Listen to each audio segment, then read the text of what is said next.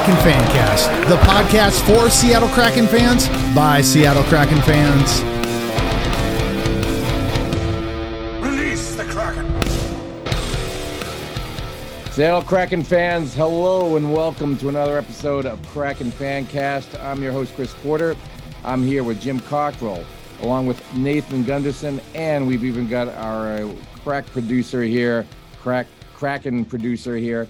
Uh, Jay Middleton is going to join us uh, on some Kraken hockey talk. Sadly, sort of the finale of the season. What an incredible season! It unfortunately had to end the other night.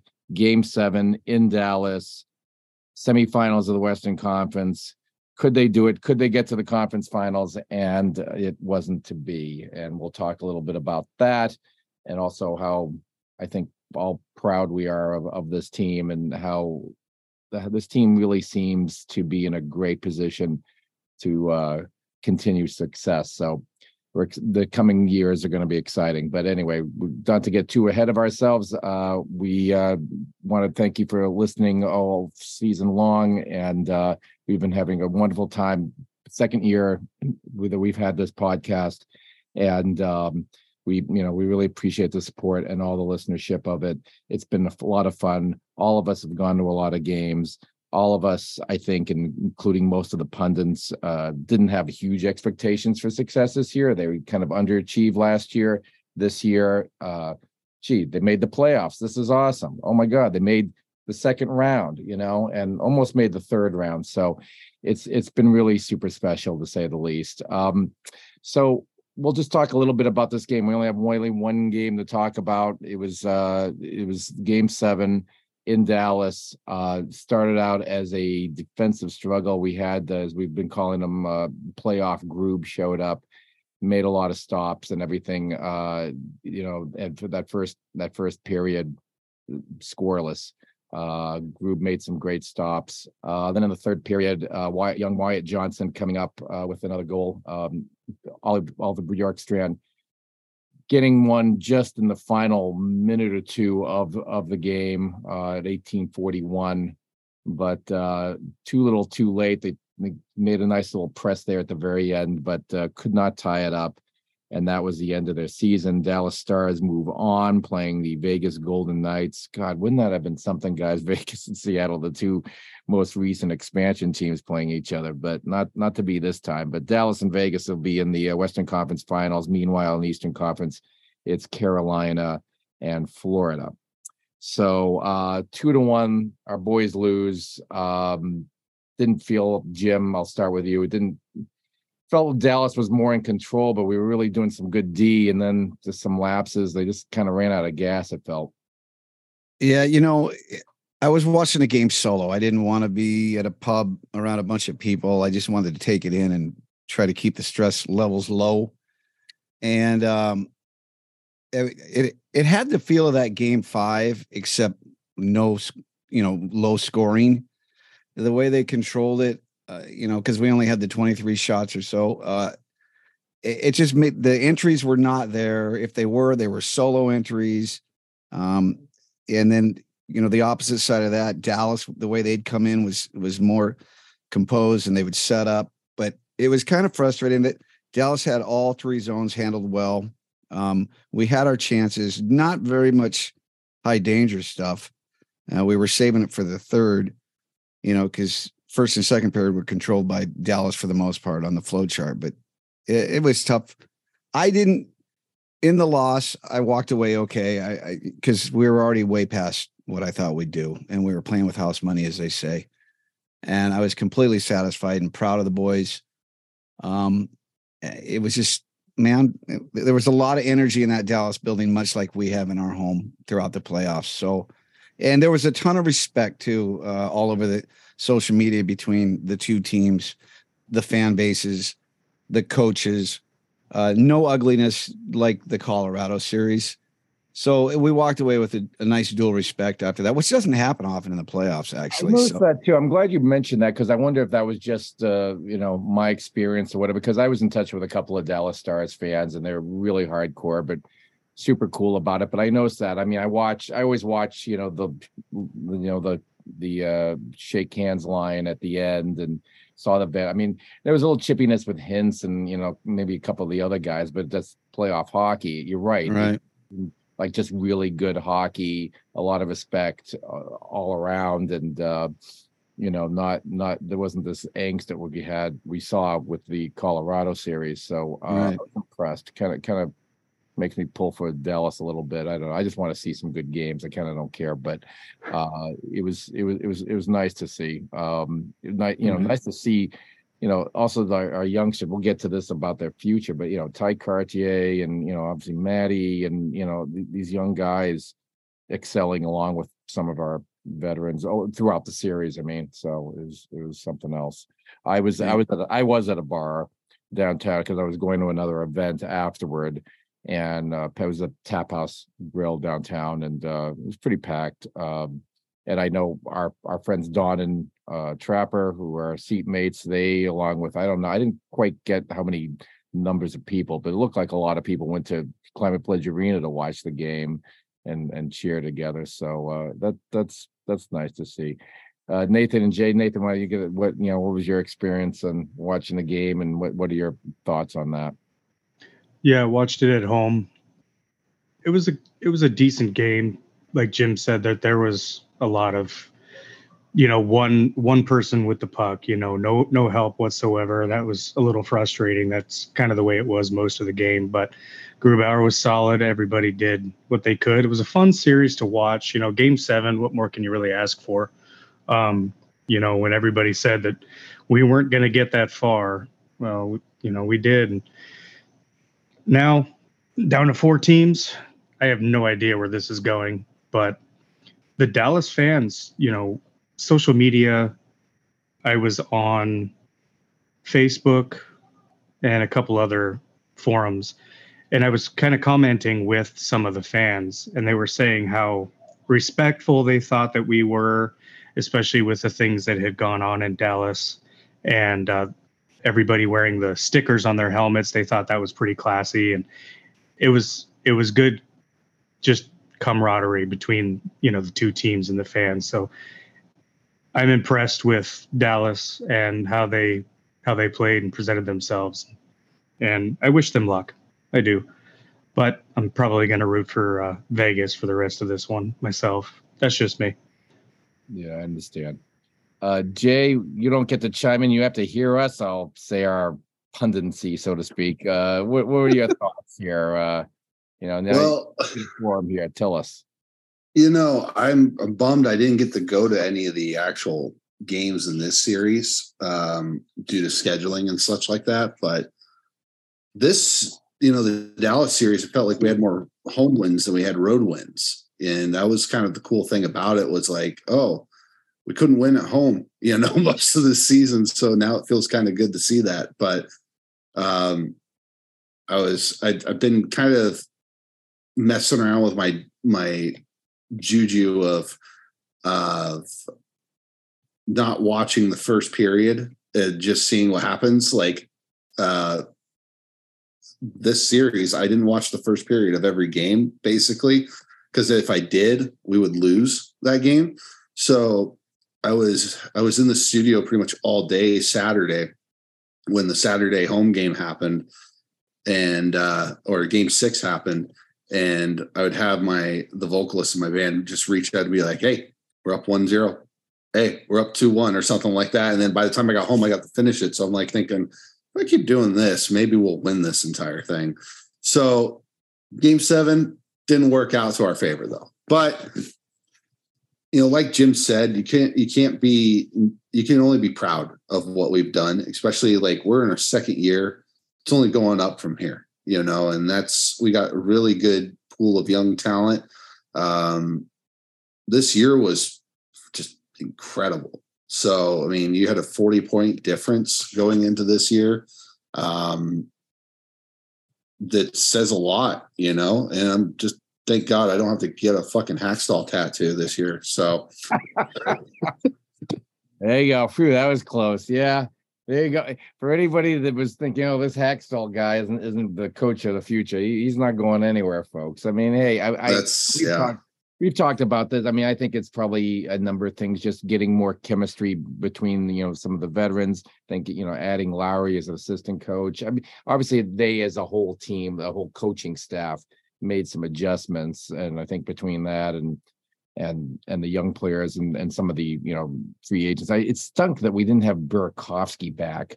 Uh, you know, that's one of those what ifs. I'm wondering if he could have been in there, could have could have made a little difference here and there. But um uh, anyway, there's always every team deals with injuries, and uh, you know, Kraken weren't immune to that either. But it was uh, it was so nice to see the this the city really embrace it.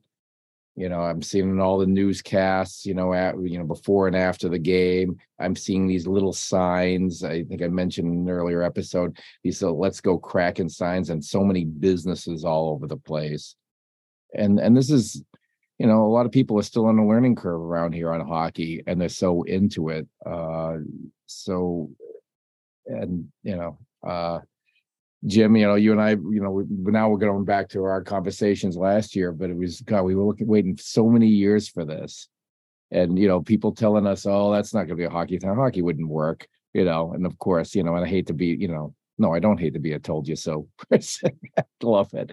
But it's, uh, but now they really are. I mean, Eb said that we, you know, we made it a hockey town, and they did, and uh, and and it's, um, yeah, and I think you're right, Jay. I think, I mean, it, going back to the same point is very difficult every year, so you can't bank on anything, you know, fully. I mean, they got to play the games, but it bodes well with the core they've got, and then getting, you know, having some of these youngsters play uh, we'll probably bring bring bring in some more up. I mean, guy Coachella Valley, we got to mention too. Coachella Valley Firebirds in the AHL. They're still in the playoffs, folks. They're uh they're over Cal over the Calgary Wranglers right now, two games to one in a best of five series. And uh actually Ty Kartye and I know uh was anybody else? It was just Ty that's Jim that's going back down? Yeah, he, he's the one from the Kraken roster that's heading back down. And then, you know, um Froden is on waivers. They put him on waivers so he can clear here shortly. But all the junior players that have been drafted and signed contracts in the last year's time actually are all up right now. Um, not necessarily playing. I, Ty has not played a minute, but uh, um, Ty Nelson, that is. Right. Everybody's there. Uh, for instance, Melanson was on a line with Shane Wright on the fourth line last night, not getting many minutes, but they're there. So they might get worked into the roster uh, might not. And remember, these guys played a triple overtime last night, and Ryker Evans got the game winner. Um, so there could be some tire legs. They might fish them in, fish some of these guys in left and right. You never know. But at the same time, they don't want to blow up any chemistry that's happening right now. But they can be upstairs watching the game and, and learning the system even more. That's really neat to see. You know, Firkus, Goyette, uh, Logan Morrison, uh, Wright, Cole, and uh, the guys that are already vets Cole Lind is ripping it up. Alex True's doing well. Uh, they're just they're gelling right now. It's they're getting better as as the playoffs go on. Yeah, no, and, and interestingly, they could end up playing uh, the Dallas Star if they get past Calgary. They might be playing the Texas Stars or the Dallas Stars AHL affiliate. They're in a one-one tie with the Milwaukee Admirals right now. But uh, Coachella, hey, keep keep an eye on that, folks. Keep keep an eye on those. Some there's definitely some future Kraken on that team.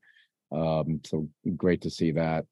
Um, you know, obviously there's going to be a lot of news coming up in the in the coming weeks as far as you know we've got some you know free agent guys, some restricted free agents, unrestricted. Who's going to come back?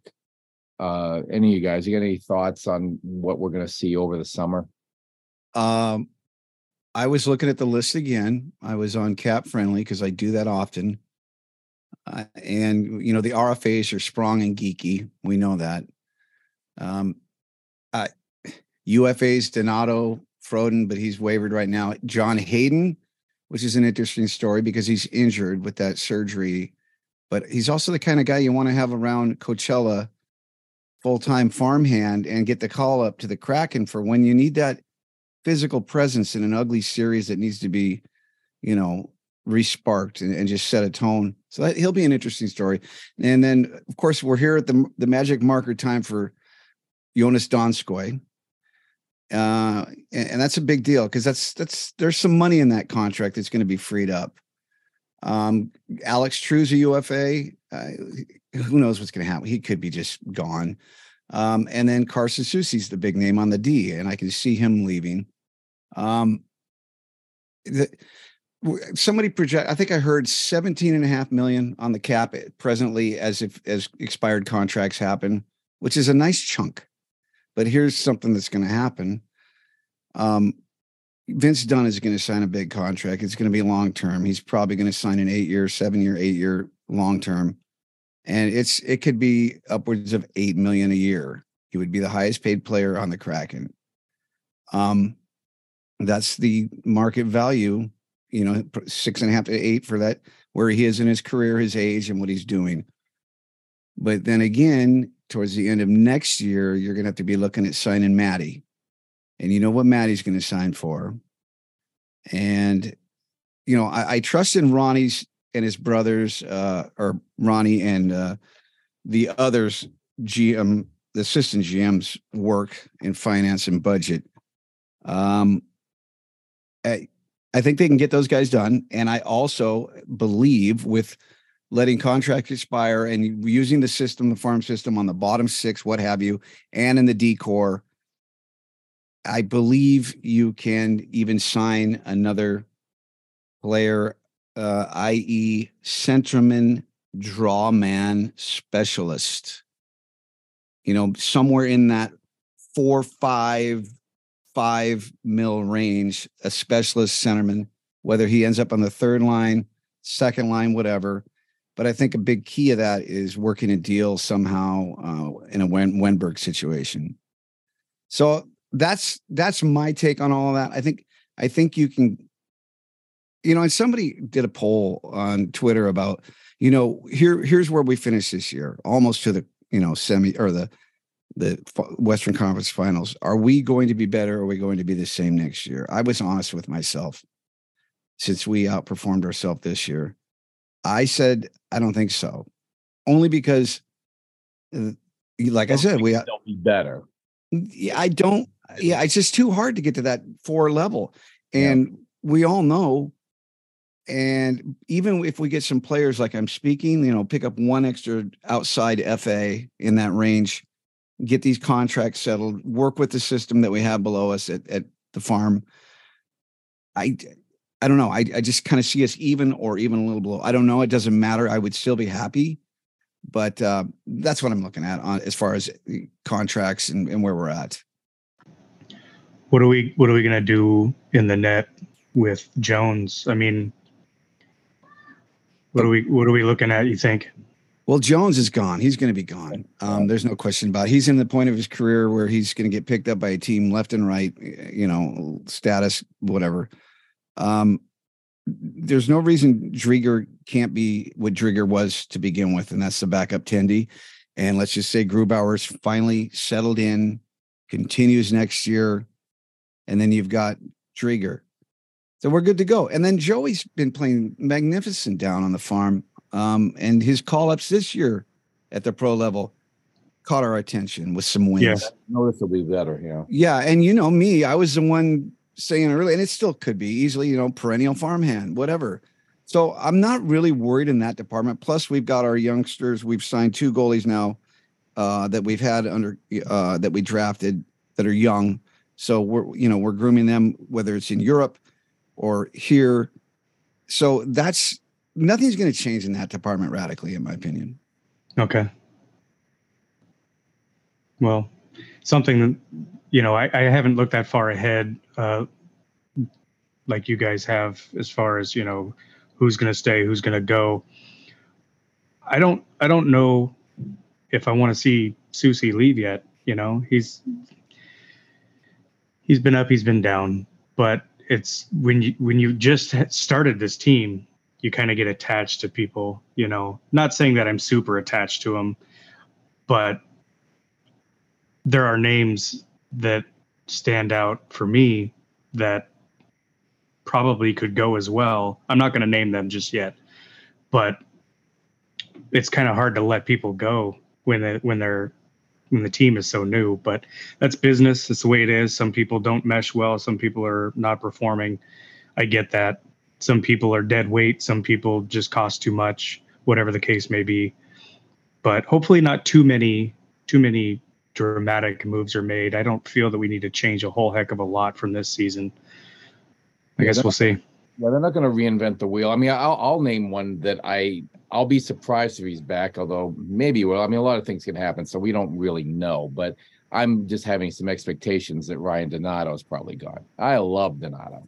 He's Yeah. been one of my top five favorite players, just as the guy he is, as the top five guy on the team. No, but I mean, he's usually been very solid. I just love his attitude and and his background too. You know, being a former Bruin and his dad and all that. That probably plays into my my mind. And he's an original Kraken, and he would score. You know, first goal, and you know, just all, all these things uh, about him. And I'm like, well, you know, you can't get too married to it. I think you- though, Nathan, I don't think they're going to reinvent. I think we're going to still see the core. You know, Ebbs and Gourde and McCann and you know a number of other guys. Uh, you know, obviously Dunn, Larsson. I mean, we're going to see a lot of familiar faces moving forward for the next year or two or even three. But um Soucy was weird this year. I, I was really kind of digging, you know, digging his play last year, and it was really uh, you know, meh, uh, you know, for most of this year. He looked actually a little better in the playoffs or a little toward the end of the season. But I don't know. I'm skeptical we'll see him. But you know, Yeah. Of things. I, I was skeptical that they were going to re-sign Geekie and you know some other things. So I mean, it you know it happens. So Soucy's an interesting story uh, when you go over it. Like like you said, Chris, last year his trade value was pretty good, and people clubs were interested in him, and the rumor mills were out there. Remember, Mhm. um, this year he started out really slow, and the most surprising thing about him towards the end of the year is his plus minus was one of the highest on the team, which was really surprising. So I mean, he he's good in front of the net, cleaning house, and and, and he, you know, all business. He he's got a reputation of taking stupid timely penalties. We know that. Uh, we've seen him late in games uh, that have changed games. Uh, that's probably a lot of what kind of got little people aggravated with him. But he's still got some trade value, and but it's you know he's they're just going to expire on him anyway, probably. Uh, but yeah, it, I was surprised to see his plus minus. Another thing I was looking up today uh, through the playoffs, besides Soucy on plus minus, um, Kartye was our number one forward in plus six. Uh, and, you know, he was logging at a little over 12 minutes a game and he had six points and he was a plus six. What do you want out of a guy that came up, well, AHL rookie of the year, um, and got popped on the first line? Although 12 minutes, he was moving around here and there, but impressive, totally impressive. Well, do you want to play a would you rather? Because I got Sure. capfriendly.com right now. So let me ask you, would you rather? Vince Dunn is due for Yes. you know an extension here. So, but you got to think about it. Like, would you rather Vince Dunn or Carson Soucy? Oh, Vince Donner, Dunn, of course. That's hands down. Yeah. Okay, so here we go. How about this? Carson Soucy or William Borgen, who's going to be a restricted free agent coming up. Okay. So th- there's a lot of love hate with Borgen. Personally, I like the guy and I've always liked him. And here's why he will always be a third pairing D. So look at any third pairing D in the entire league, and they're like that. They're guys that eh, fans like them, but they they make some blunders here and there and what's have you. That's why they're a third deep. But he's the toughest guy on the team, hands down Yeah, nobody can drop the gloves and go more psycho in a second than that guy. And you got to have that, right? You got to have that. Um, and he's hard to play against. Yes, he makes a blunder here and there, but his value, you you could sign him for a reasonable deal no matter what, because yeah. I don't think anybody else is going to pay big, you know, not big money, but even average money for him. So I, Okay, so he's you- one of the guys I like to stay. Okay, so so you would choose Bor- Borgie over Borgen Soucy then? Yeah. Okay, Yeah, so at this uh, point then- of car- at this point of careers, yes. Okay. So then, other fr- another free agent that's popping up, and we're just talking defensemen right now. Sure. Uh, so Borgen or Fleury, Fleury Cale Fleury has that we're talking yeah, about. yeah, I- yeah, right. Fleury has been an observer on deck almost all year. He's he can go. He, You Mhm. know, because they signed, I, you know, that two year signing of uh, Megna kind of surprised me. Because you're Yeah. kind of locked into that, and hi- him and him and um, Fleury have been sitting up top all season. I get it; they were backup reserve for injury type situations heading in. They can both. Fleury can easily walk. It's it's, it's no big deal because we can backfill. And Just remember, you know, Ryker Evans is making the club next year. He's a puck, totally. he's made he's a puck moving D. He's like a Dunn, but not as physical.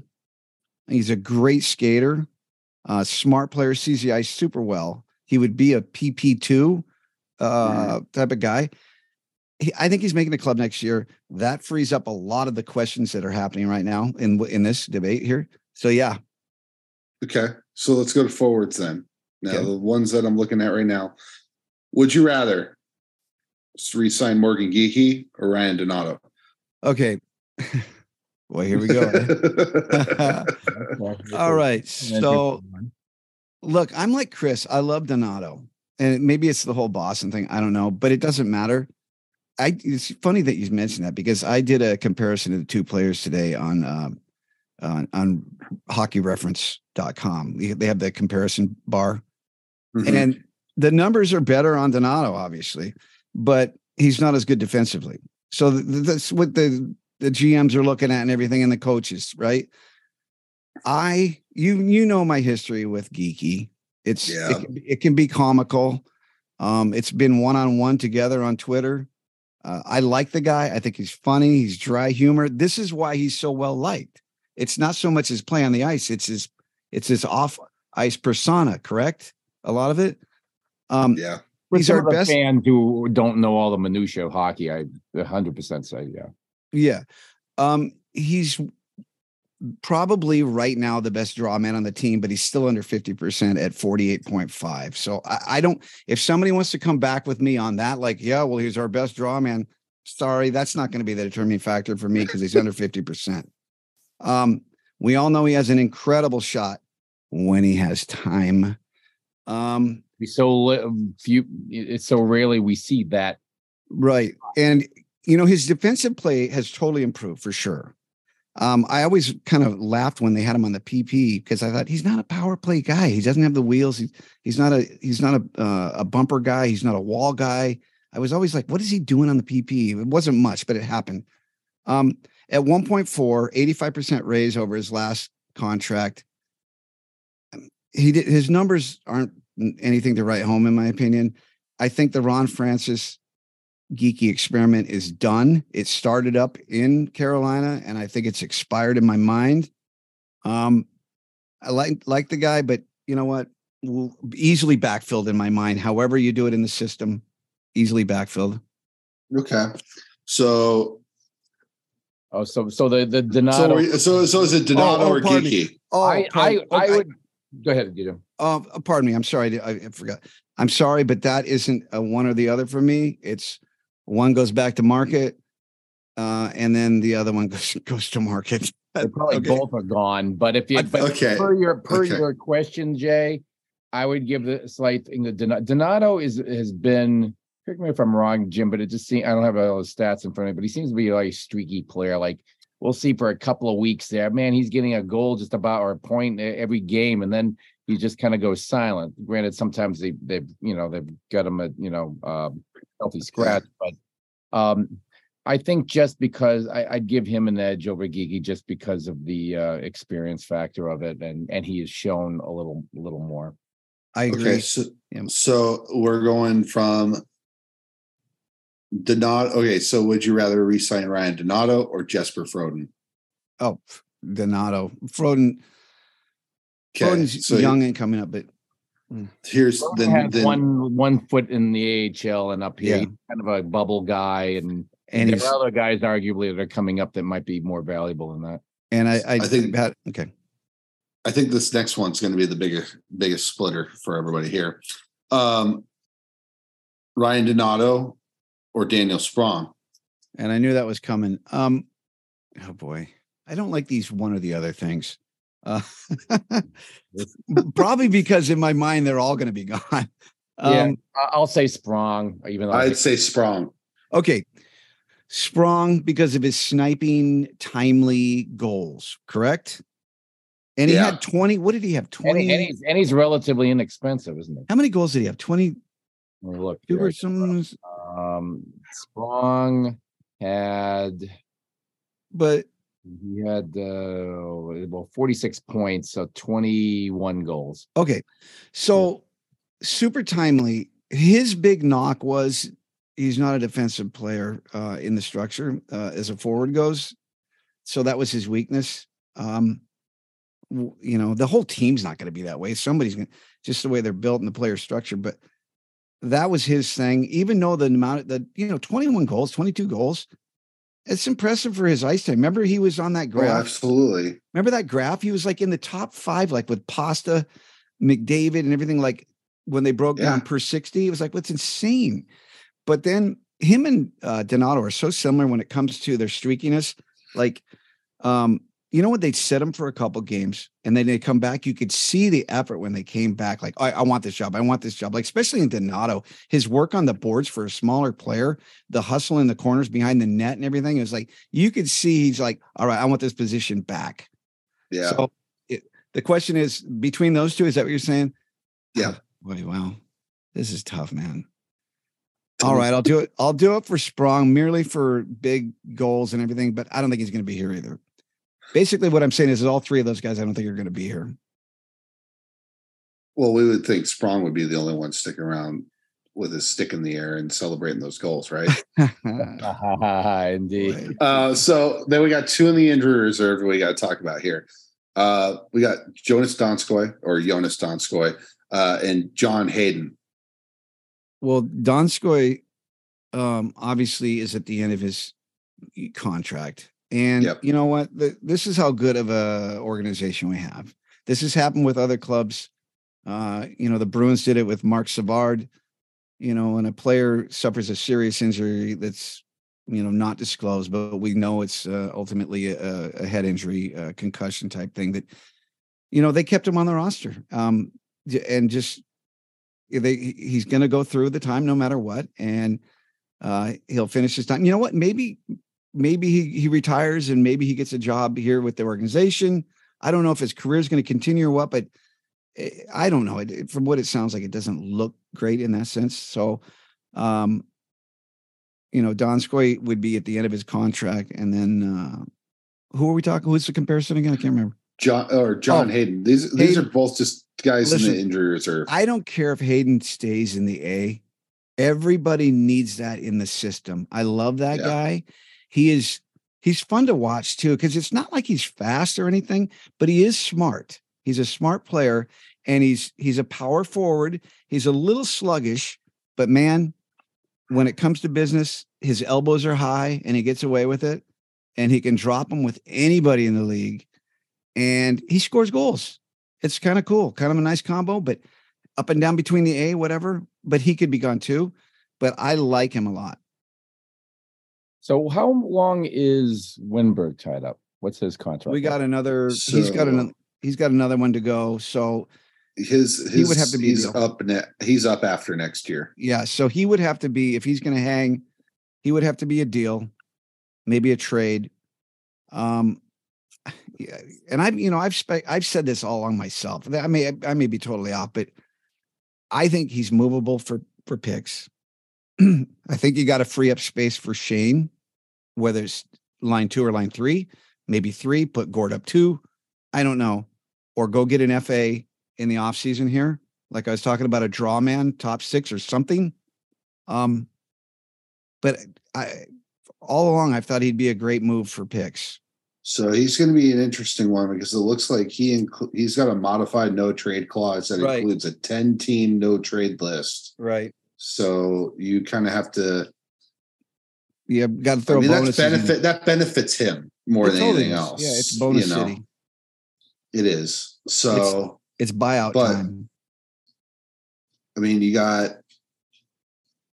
he's got one year left after this year.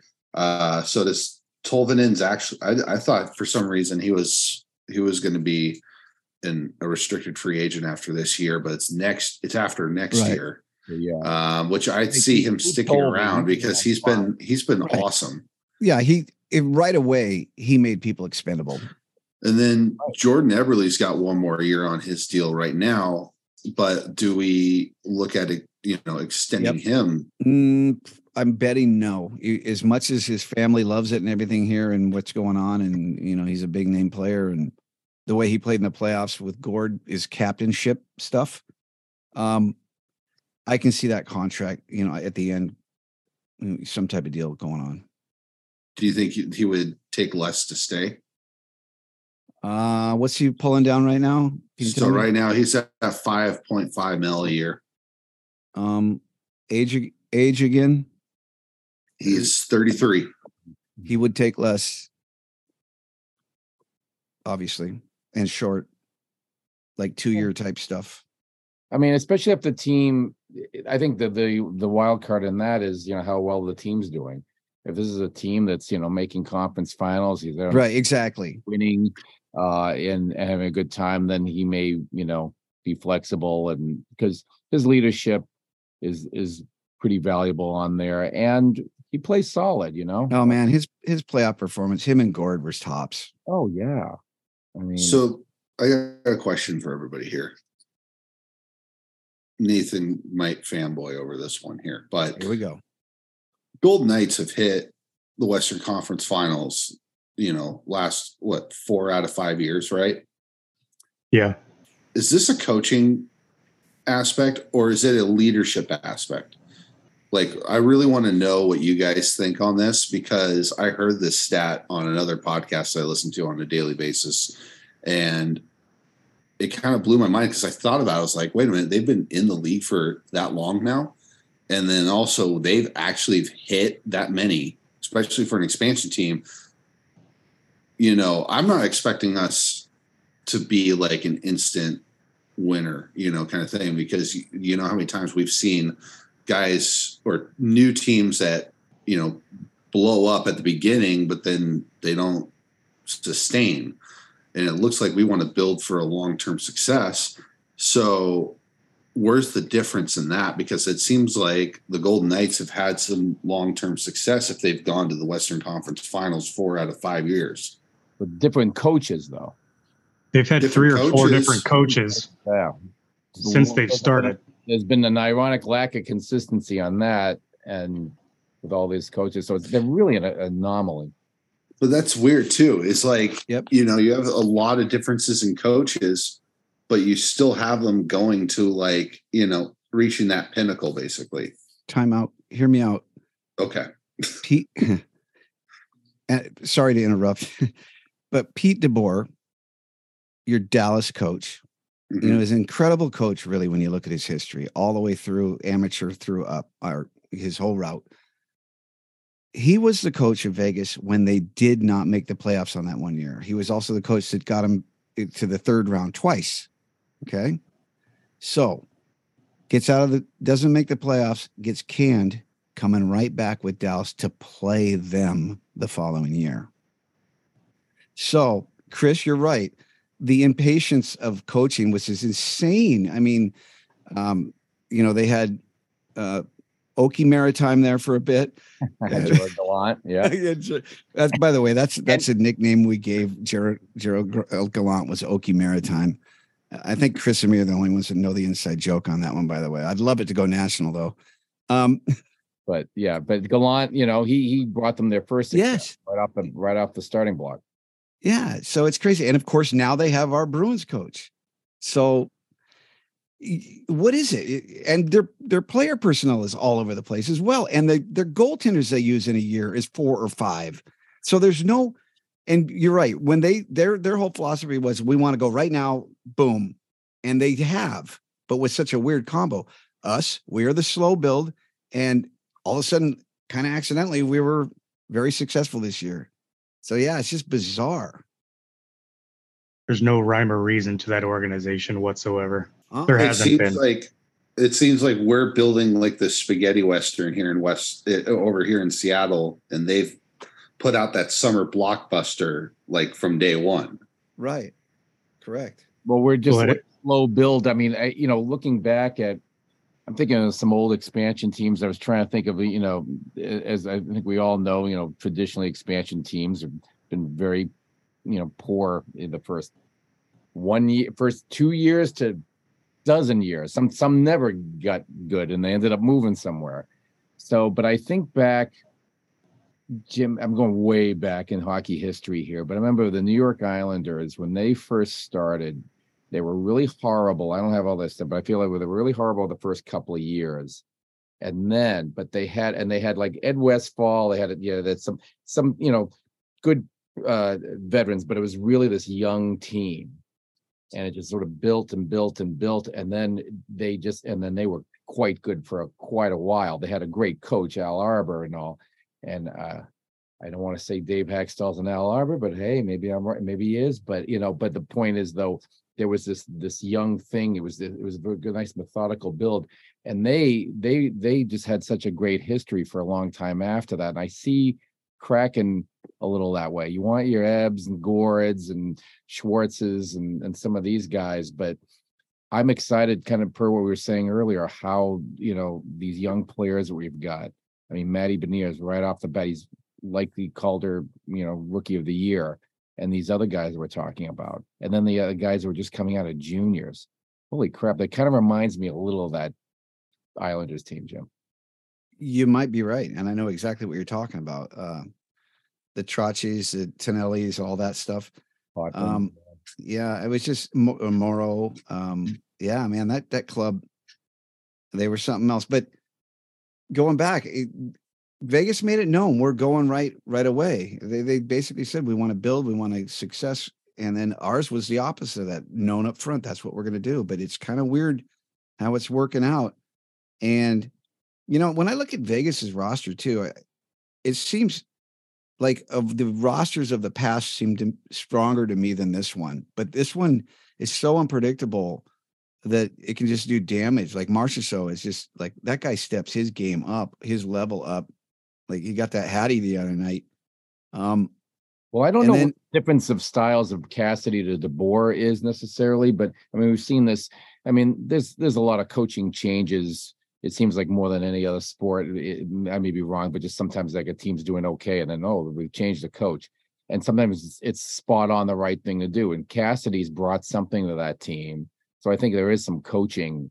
Oh yeah, that's getting them to a little level. Something with DeBoer just wasn't working for whatever reason. Although I agree with you, Jim. DeBoer has a wonderful uh, career, and what a great storyline is his his new team playing his old team but they i want to go back to something jimmy you've said numerous times and when we thought about when we talked to you know last year when vegas uh, came into the league just like you know kraken did last year and i didn't look at this team and nor did you or anybody oh this is going to be a great team. Seemed like just your typical i mean a, a, a patchwork team not as better certainly than past expansion teams but uh, let's see this team going to the finals no, you know, I, going back to their first year, you know, but you know, and even never, you know, I mean, they've got some great players, but I'm still scratching my head. I can't believe I I'm shocked Edmonton's not in the finals of the Western Conference right now.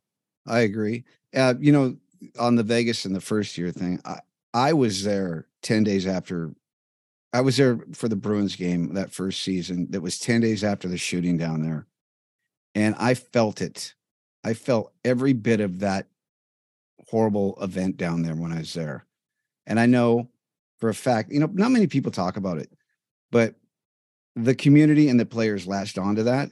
And I think that had so much to do with their success about just for the people. Um, but it's kind of carried on no matter what. You're right. But yeah. But, you know, Kraken seem to be going a different route. Yes. And one that, that, um, well, I, I've been sort of in Ron Francis I trust, you know, in first year, okay, but you know, first years are a little weird. But that now I everything that I now I'm like, okay, this all made sense this year. And granted, so much of the playoffs when a team it's about when a team gets hot. How many times have we seen sixth, seventh, eighth seed teams excel way more than you expect? So there there's that element here as well. But uh, they they really gelled you you get as far as your goalie can take your Grubauer. That'd be like, ah, this is the guy that they paid a lot of money for. Here he is. yeah, he did look better in the regular season this year than last year, and it would look good. But I, you know, I I've been feeling for so much of this se- season like we've got two really good backup goalies. That's what both of these guys felt to me. And but but no, but toward the very end of the season and in the playoffs, holy crap, Grubauer, tip my hat, man. That was that that saved them because they could have been gotten bounced earlier. They they might not have won as many games if he hadn't played that well. So there's a little of that issue too. Um, so hopefully he's got his con, you know, his confidence, his mojo back. Obviously he showed it the last couple of months. So great, and it, you know, again, another thing that bodes well move, moving forward. Um, what else, guys? What else to wrap up here? You know, um, you know, yeah, yeah, I said you know. I heard a few. I think we all said you know somewhere along the line. So Dave, That was the Hacksaw, theme of this year. Tip Yeah, our hat. thing. You know, we love you. You know, is you, you know for those that, that say, "Oh, we're making fun of." I mean, yeah, we kind of are, but it, it, it's in it's in good fun, and it is. It is. is. Hakstol has this very stoic personality. I Yep. especially like when he does the Hakstol uh, Superman pose. pose. Yeah, like the, the stand. Yeah, Mm. love that shit. Mm, and this, mm, and and Meme City. Super Yeah. Canada. Super Canada. What the hell? Super Canada, yeah, yeah, you know. And, Oh, that's good. you know, and he's just, you know, but he he's he's got this sort of, you know, he's a stoic sort of character who has these little thing nuances, and we we like to enhance that and have fun with it. But we Of course. I have a ton of respect for him, and I think also for the whole coaching staff, Larry, Leach, all, all Yes. those guys. You know, they got a new goalie coach in this year. You know, all of them did well to prepare this team. So. Yep. And you know what? Let's um let's Olczyk, Ricky Olczyk, the assistant GM, he needs some credit too because Yes. Yeah. he's a quiet guy. He is doing some work back there for sure. And I don't think he gets enough credit because they never talk about him. He's really quiet. And There's a then, lot of course- Olczyks there. Well, was yeah, there were, there was had a whole three at one time. Hello. everywhere. Crazy. but um the whole organization, like I was talking to a guy at work today about who's a big Mariners guy. And we were taught we were totally building off the root sports thing. And you know, there's a love-hate thing with root, like the whole cable thing and everything. But I gotta tell you, when I watch other other 31 teams on my NHL packages on TV, they look hokey compared Yeah. to like almost Saturday Night Live skittish shit compared to our production. And I, I got to give it to them, man. And, and I know they have a lot of people working for them compared to most. And I know no matter what, they're tied to the team. And I know no matter what, my seat cost is part of that. I get it. But I'm telling you, man, it, it is a nice production all the way around, up, up and down the whole damn thing. You know, one thing I will say is that when I was listening to the ESPN broadcast of the Stars Kraken series, they actually got excited when we were doing things. You know what I mean? Like that was the one big takeaway I took from this playoff series was that during the regular season, if it was an ESPN plus game, Hulu game, whatever game it was that was not root sports, they we were the redheaded stepchild. They Right. could care less about what we were doing. Then you got into the playoffs, and then when ESPN was doing their games or TNT was doing their games, um, what there was another wasn't there like three different broadcast networks doing games? I think TBS was another one. TNT, E- ESPN. Uh, They, yeah, all of them actually gave respect and gave proper props to players that did well and showed excitement to both teams equally instead of having a bias to it, which felt really good. Well, sometimes you know, on national broadcast, yeah, the there's a tendency, and this is with any teams or any sport, there's a tendency to get excited when there's a big star there. Yeah. Yeah. Ron is there, Sidney Crosby's there, uh, Aaron Judge. Oh wow, look what he did! You know, and it's like these, you know, man crushes these guys have on some of the guys and all, and and we don't really have that big name. Uh, maybe Matty will be that eventually, who knows? But you know, we don't have that, and it's this new team, and oh, they're kind of mediocre, and they were bad last year. Oh, they're better this year. Okay, fine. But then when you make the playoffs, and then you you beat the Stanley Cup defending champs, uh, uh, Colorado. You're right, yeah. I I noticed that. Oh, hey, how about that? And this reminds me of something I meant to mention earlier. You know, I'm talking to people all over the country. I mean, some Bruins fans. Uh, some some a guy I know, a musician friend, was a big Nashville Predators fan, and others are like, "Hey, go Kraken!" Hey, you know, because people love an underdog, don't they? Just human beings. Yeah. And it's a nice little story and they seem like a solid team. And who are these little upstart guys? Oh, wow. Hey, I'm rooting for your boys. I heard that from a lot of people. Yeah. And you know, you were talking about uh, the national broadcast a, before the game, or maybe it was in between the period. Um, Messier and Chelios were just totally giving Beniers the the good kudos. Like, wow, this kid's going to be great, you know. So that was kind of cool to hear. I was a little upset with Boucher though. Brian Boucher was being kind of a douche throughout the playoffs, and, and uh, he's you know. See the one that started shit with Bowie? No, that or was uh, that's um what you call it. That's that's Biz.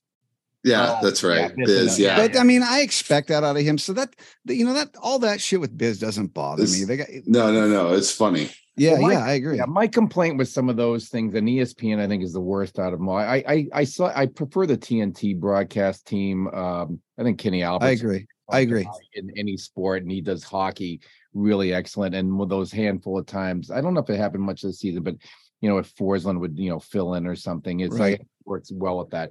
But it's like, how many ex hockey players do you need to screw in the light bulb? I mean, you know, ESPN's just got these, you know, yeah. five guys, all these guys.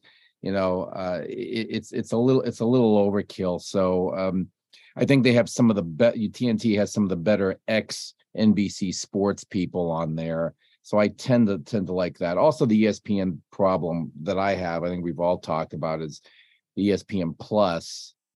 So much of the season, I thought we were going to see a lot more regular season games on ESPN regular, you know, whatever. Right, me too. Two or any ESPN anything, you know, on the regular on TV than than on streaming and switching back and forth between them. I mean, I, I, you know, I have, I'm spending the extra money. A lot of started to watch them, but also some bars don't bother getting that. I, you know, right. yeah.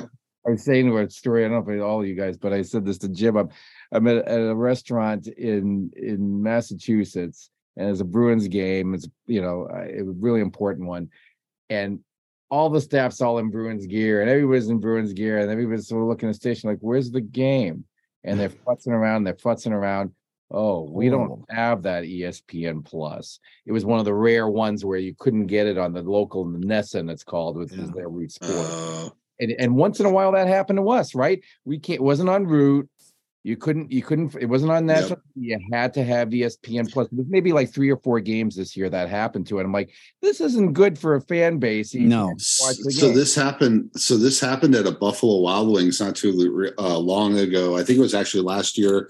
The Mariners had a game that was on Apple TV or Facebook Live or some shit.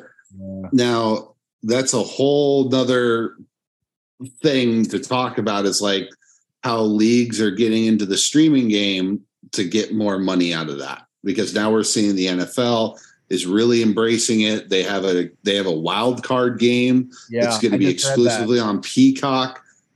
This is it's going to happen. It's the Wild West right now with streaming and these leagues getting in as much money as they can, which that's a benefit for the leagues, especially with like the NHL, which is one of the lower money making leagues compared to like the NFL or MLB, but it's still going to be difficult because now you have your fan base getting aggravated on change. And you have new things that bars have to get involved on figuring out how do they stream all this shit. Because you know certain bars have to get like boxes certain amount of boxes for whatever amount of TVs that they have in their facilities and such. And then you have restaurant chains like Buffalo Wild Wings that survive on sports and they have to figure out how they're going to stream it all right? This is going to be a giant clusterfuck I re- I remember what you were talking about with the Mariners. That was on YouTube. That's right. It was YouTube, and they did two games on YouTube. They did one game on Facebook Live, and then they did another game on Apple TV Plus. Yeah. last year. How many how many games uh, did we have a contract with ESPN Plus where there was like ten games had to be on ESPN Plus or whatever? I hope it's not the same thing like it was last time because I don't, I don't want to get too much into that. It like it was a lot, but there was a handful of times where, oh, you know, I ha- I had to rush go home. I couldn't be at a restaurant or bar or whatever and watch it. I mean, I, I have an office over in Magnolia. The, you know, Magnolia Pub like we can't show the game. You know, I don't think it Yeah. happens. To, I don't know if it was ten, but it's one or two are too many. Yeah, It's going to change probably year by year, though. Like next year, we're probably going to see a little bit more stream games, and then the next year, and then the next year, and then it's just going to be to where it's all on streaming.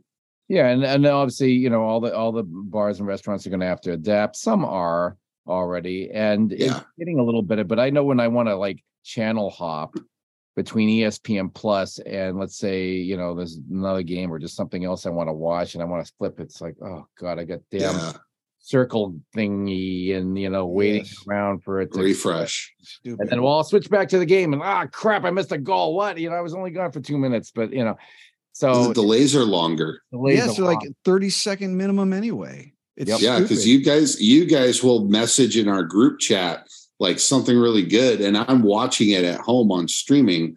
Even on root on streaming, it's like delayed. Well, remember, I've got my cheater goal light too. I know you do. And I, it's so funny because when that everybody. thing, when, when that thing goes off, I, and it- you know, Allison's like around the house somewhere, and I'll always say, uh, it'll go off, and I'll go, but who? Like who scored? So I'm standing there going, Yeah, could it you be have him? Bruins Oh, it's him. oh no, Yeah, no, I know. but you could be around the house and doing something or go to the kitchen. You'll hear that and quickly run in and not miss the goal. and I'll s- the first thing I say, but who? Who? who got the goal. Oh, and we got to see a lot. You, your your horn was going off a heck of a lot more this year. So that was It was. Yeah. The neighbors must have been. What's going on there? Well, it's funny because like when I'd be at the games, let's say one of the higher scoring games, um, Allison would like text me going, "What's the score?" And I'd say, like, let's just say it was three to two or something, and she goes, "This thing's going off like crazy." And I go, "That's because the Bruins are playing right before them, so it's just overlapping." Because those are the Yeah. only two. Those are the only two teams I have set up on it. so there was a lot of 4:30, 7 o'clock stuff, you know. So it was like constant. Yeah. Well, we'll see what happens in, in the coming year. I mean, um, ESPN. You know, we have to. Yeah. NBA is still number one with them, whether anybody wants to admit it or not. And so that's that's the thing. And obviously, you know, the overlap with you know NFL and everything. And I I hope I hope they can get it more. But I think you're right, Jay. I, it's probably more and more streaming. They're going to keep pushing the envelope on that way, and it's also going to just get down to to more money. But you know, hopefully the bars and restaurants can adapt so people, even the lunch lunch pale people who can't afford all these little extras can can watch these games. Um guys, it's been really, really fun this season. Uh I think even more fun, you know, because well, we had a winning team, but we've just been more into this and all. So I'm looking forward to Kraken Fancast season number three. Uh I guess we'll we'll be in the two and a half though. Well, like, like we said, we'll pro- we'll be checking in uh, we'll take a little bit of a break. We'll check in around draft time. We'll draft preview and and and see who we got after that, and also some free agent talk, no doubt. Yes, Jack. So, so before we go, we each got to say what what's the big uh, best memory of this season. Oh boy. Go ahead, Chris. Gosh, there's a bunch. I I think though, and I unfortunately I had to because I had to be away. I had to miss round one, but to be at a playoff game at Climate Pledge Arena because I distinctly remember saying a number of times, but I'm thinking of the time next next to you, Jim. I you know I, I and I've even said this on on this podcast. I at, last year, I would say I've I've ne- I don't know if I've ever seen a more enthusiastic crowd for a losing team than I've seen here during Seattle Kraken games. Imagine what it's going to be like when they make the playoffs and the team's really good. well, we're probably two, three years away from that, maybe. Haha. and we got to see that and feel that, and to the point that, oh, gee, I maybe need some earplugs here. Oh my God, this is like so loud. And I know I wasn't. I was in games three and four um, of this uh, of this second round against Dallas. And I know anecdotally there were some others that were, you know, probably game six was a little louder. But I mean, there was there was just such rumbling and such elation out on the concourse, out everywhere, out, out in the plaza. You know, what we'd see, you know, after other games of other teams where there was Bruins or you see something on TV up in Canada and people are all beside themselves over their team winning and we've seen this in other sports. We've seen with the Seahawks. We've seen, you know, it's been a long time, but you know, Mariners, whatever. I mean, we've seen it in town, but know, there's a different there's a different vibe, just or culture or whatever with with hockey with NHL, and it was just beautiful. I was like, wow, this was just just the electricity of that. So I have to, you know, I could I could circle some other things here and there throughout the regular season, but I got to say, not just because it's fresh in my mind, it's it really is Jay that they made the playoffs and I was there at two of those games so so grateful for that. Yeah, I I agree. It's going to be a playoff situation. Uh, that game three Eberle overtime goal was pretty spectacular, right in front of us. That was probably the most electric moment, single moment. Um, and then game six, just here the other day, was you know even though the score was blowing up, or not blowing up, but just just a great game. Those two, but I, I, I remember just being a spectator um, throughout that 10 game winning streak and all that stuff going on. That was pretty eh, good indicator, you know, like, hey man, we got a team here. Uh, this is pretty cool. We were setting all kinds of records throughout the year, a ton of them. You know, goals in a period, fastest goals, fastest three goals, fastest four goals, all that stuff. Yeah, road, so, road, uh, road yeah. winning streak, right? Yeah. So, so those things leading up were spectacular. But that game, that Eberle overtime winner, just them pounding on the glass right in front of us, like, okay, that's what this is all about. Yep. I think for me, well, there was a couple, but the smiles on the players' faces, their heads a little higher, gelling a little bit more, playing more as a cohesive unit. And then Grubauer, the turnaround he had from last season to this season when everybody was starting to write him off. Even I was, you know, thinking, oh, God, this is just brutal. And then just complete turnaround. The whole team really impressed me. But Grubauer, for me, stands out a lot. My hat's off to that German gentleman so much. And to see everybody just excited, winning, getting to the playoffs. My son got to see it. It was great. Loved it. How about you, Jay? So, besides watching Nathan fail to throw fish into a fucking truck in the middle of the rink, um, wow! And we didn't see that. We were in the. I know that was the best part of it. You guys were at the bar. Oh. Yeah, we saw a video of it after the fact or something. Somebody showed. Oh yeah, and so um, I'll be selfish here. I would say seeing the playoff clinching game. Ooh, uh, not not because I got to play in front of eighteen thousand people, but like the whole atmosphere of the arena being where it was the first time I didn't get to sit in my dad's seats. It was I was up in the Space Needle Club the entire time, or I was down in the the green room uh, below, like on the floor level, the ice level, and feeling the rumbling of just everybody. You know what I mean? And it was just wild. That doesn't know what Jay's talking about. Jay's in the band. Oh yeah, yeah, yeah. and you were one of the bands that uh, play yeah. Know, at the end of the season played. So, uh, so, yeah, so my band Avenue East played at the game against the Arizona Coyotes where they clinched their first ever playoff berth. Uh, we were the house band for the night, and um, it was honest top notch uh, service from everybody at Climate Pledge Arena. Kevin, who was the main go-to guy, was awesome.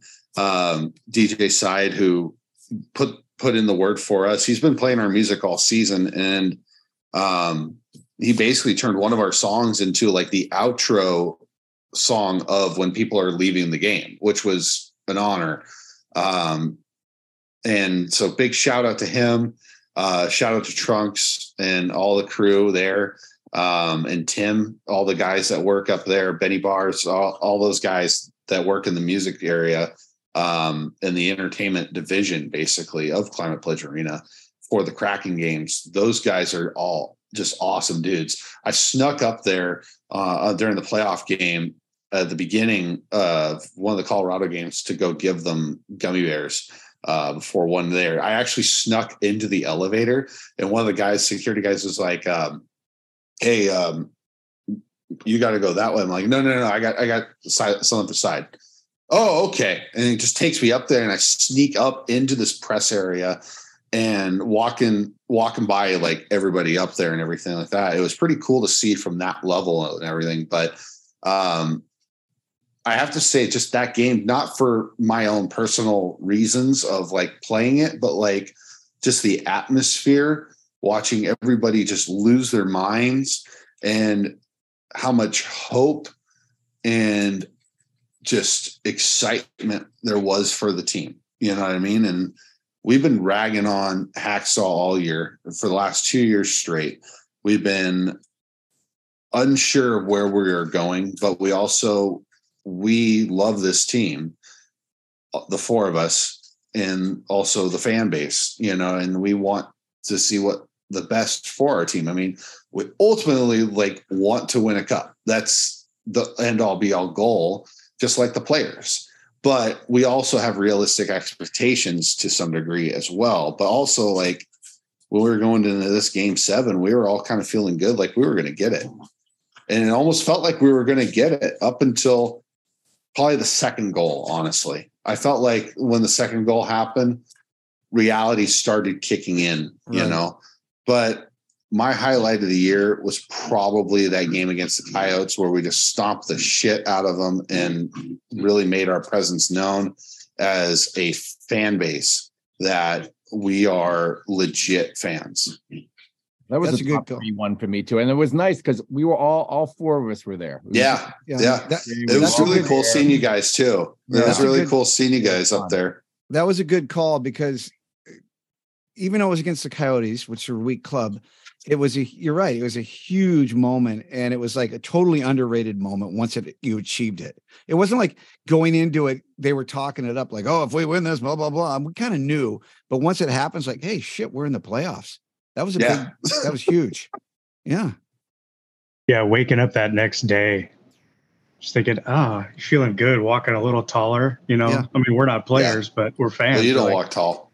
No, I don't. No, not at all. Neither do you, Jim. I know I'm a little taller. Yeah, you're like a quarter inch. Well, you snapped right there, didn't you? no, it's I okay. love it.